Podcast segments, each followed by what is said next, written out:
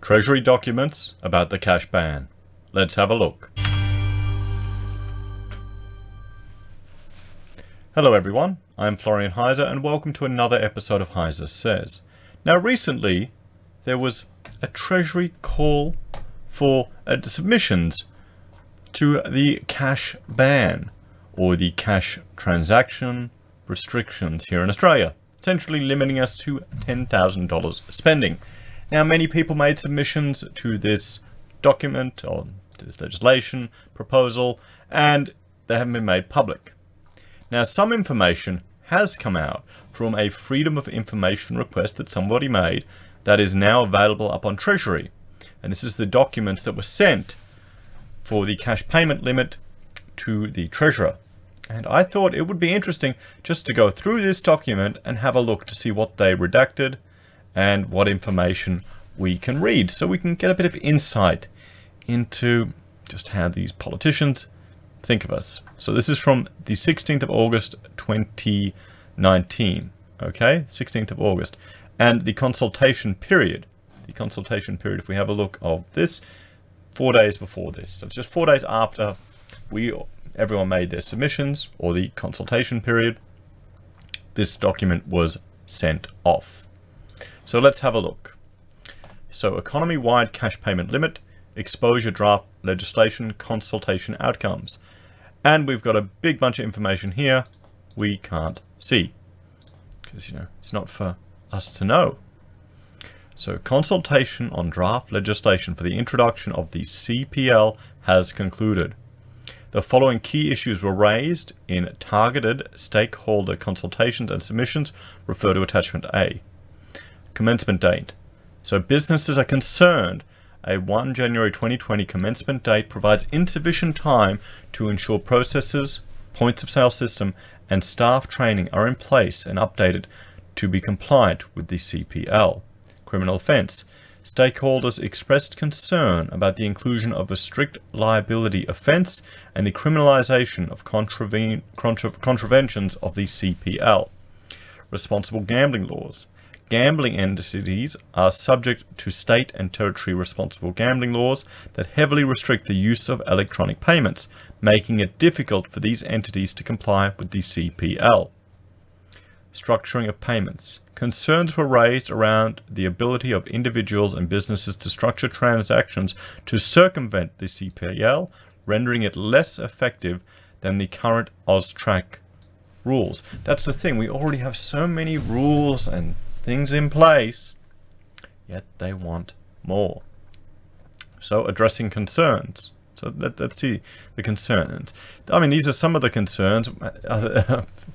You know, I think these are the targeted stakeholders, not the plebs, the dirty plebeians. Or plebeians.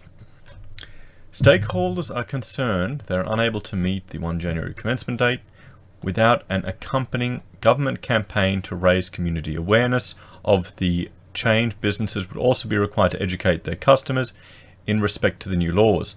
And another portion of text that has been removed for us I wonder why.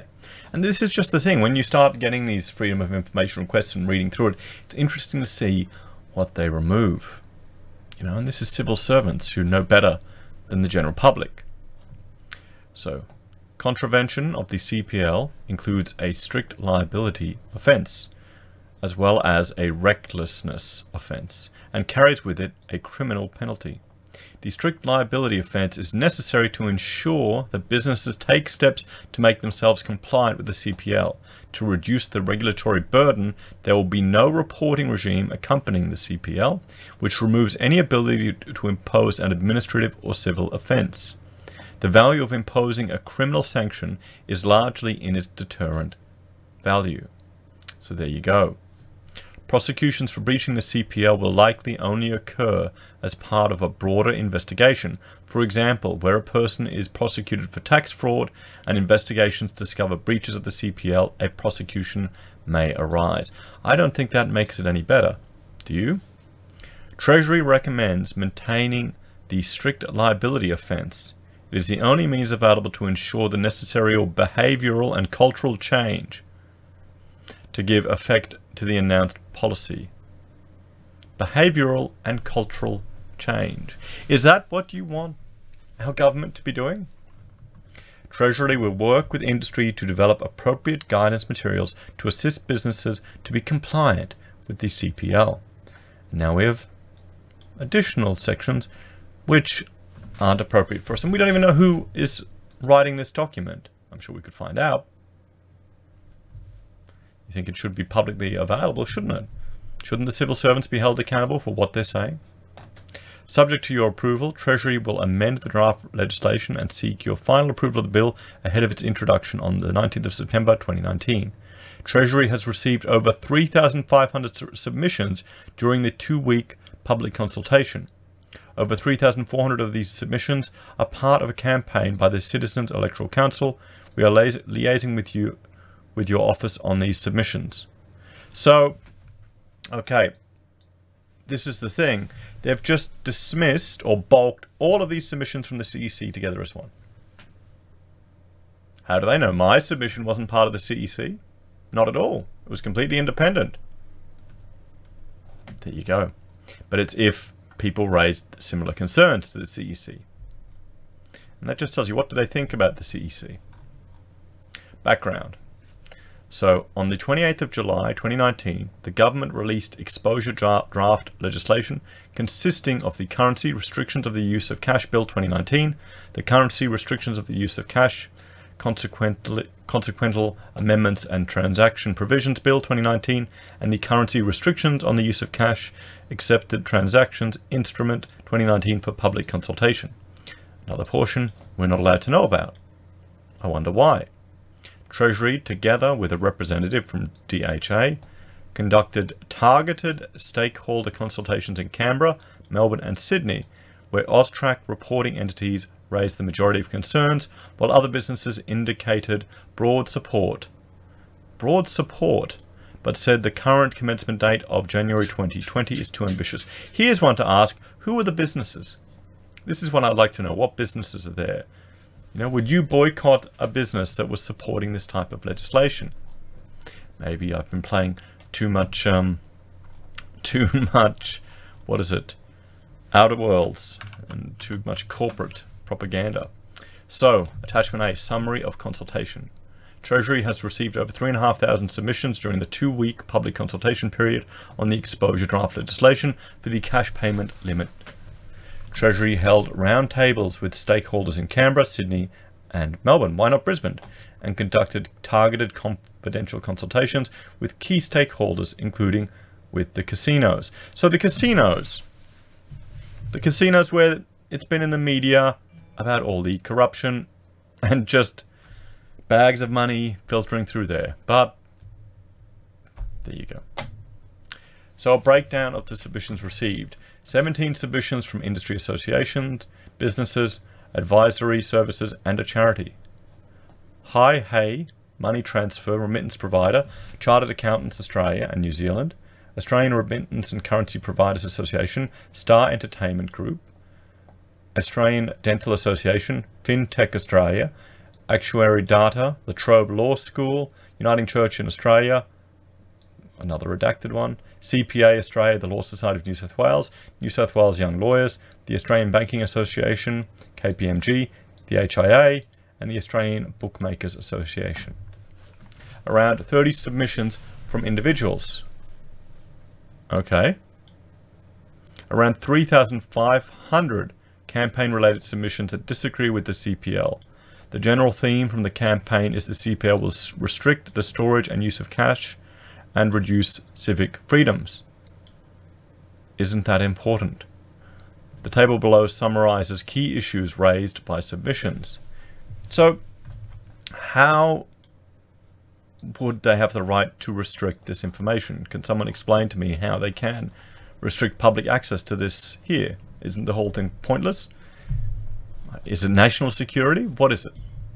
Key issues the commencement date, so delay uh, the stakeholder views, delay the start date by at least 12 months. Time is necessary to educate the community that transactions with 10,000 or more in cash will become a criminal activity. They should be doing that before the bill goes into Parliament, and we saw how it went through the first house. I did a previous video on that. it was empty. Businesses need more time to make necessary IT system changes and train staff to implement the CPL, particularly in the absence of a government funded information campaign. One business noted they would need to update processes and that's all. Strict liability and criminal offences. Concerns that businesses and individuals could be charged with a criminal offence for an activity that is currently legitimate. Stakeholders consider that only cash being used for criminal purposes should be criminalised. Responsible gambling laws that restrict the use of electronic payments and access to cash. Exempt casinos and other gambling operators from the CPL. Instead, allow them to continue to report $10,000 or more cash transactions to AUSTRAC. Okay, so if they do this, it's going to completely render the whole thing pointless, isn't it? Responsible gambling laws in states and territories restrict the use of electronic payment systems to purchase casino chips and gambling credits and to provide winnings. These laws also restrict cash out facilities in casinos.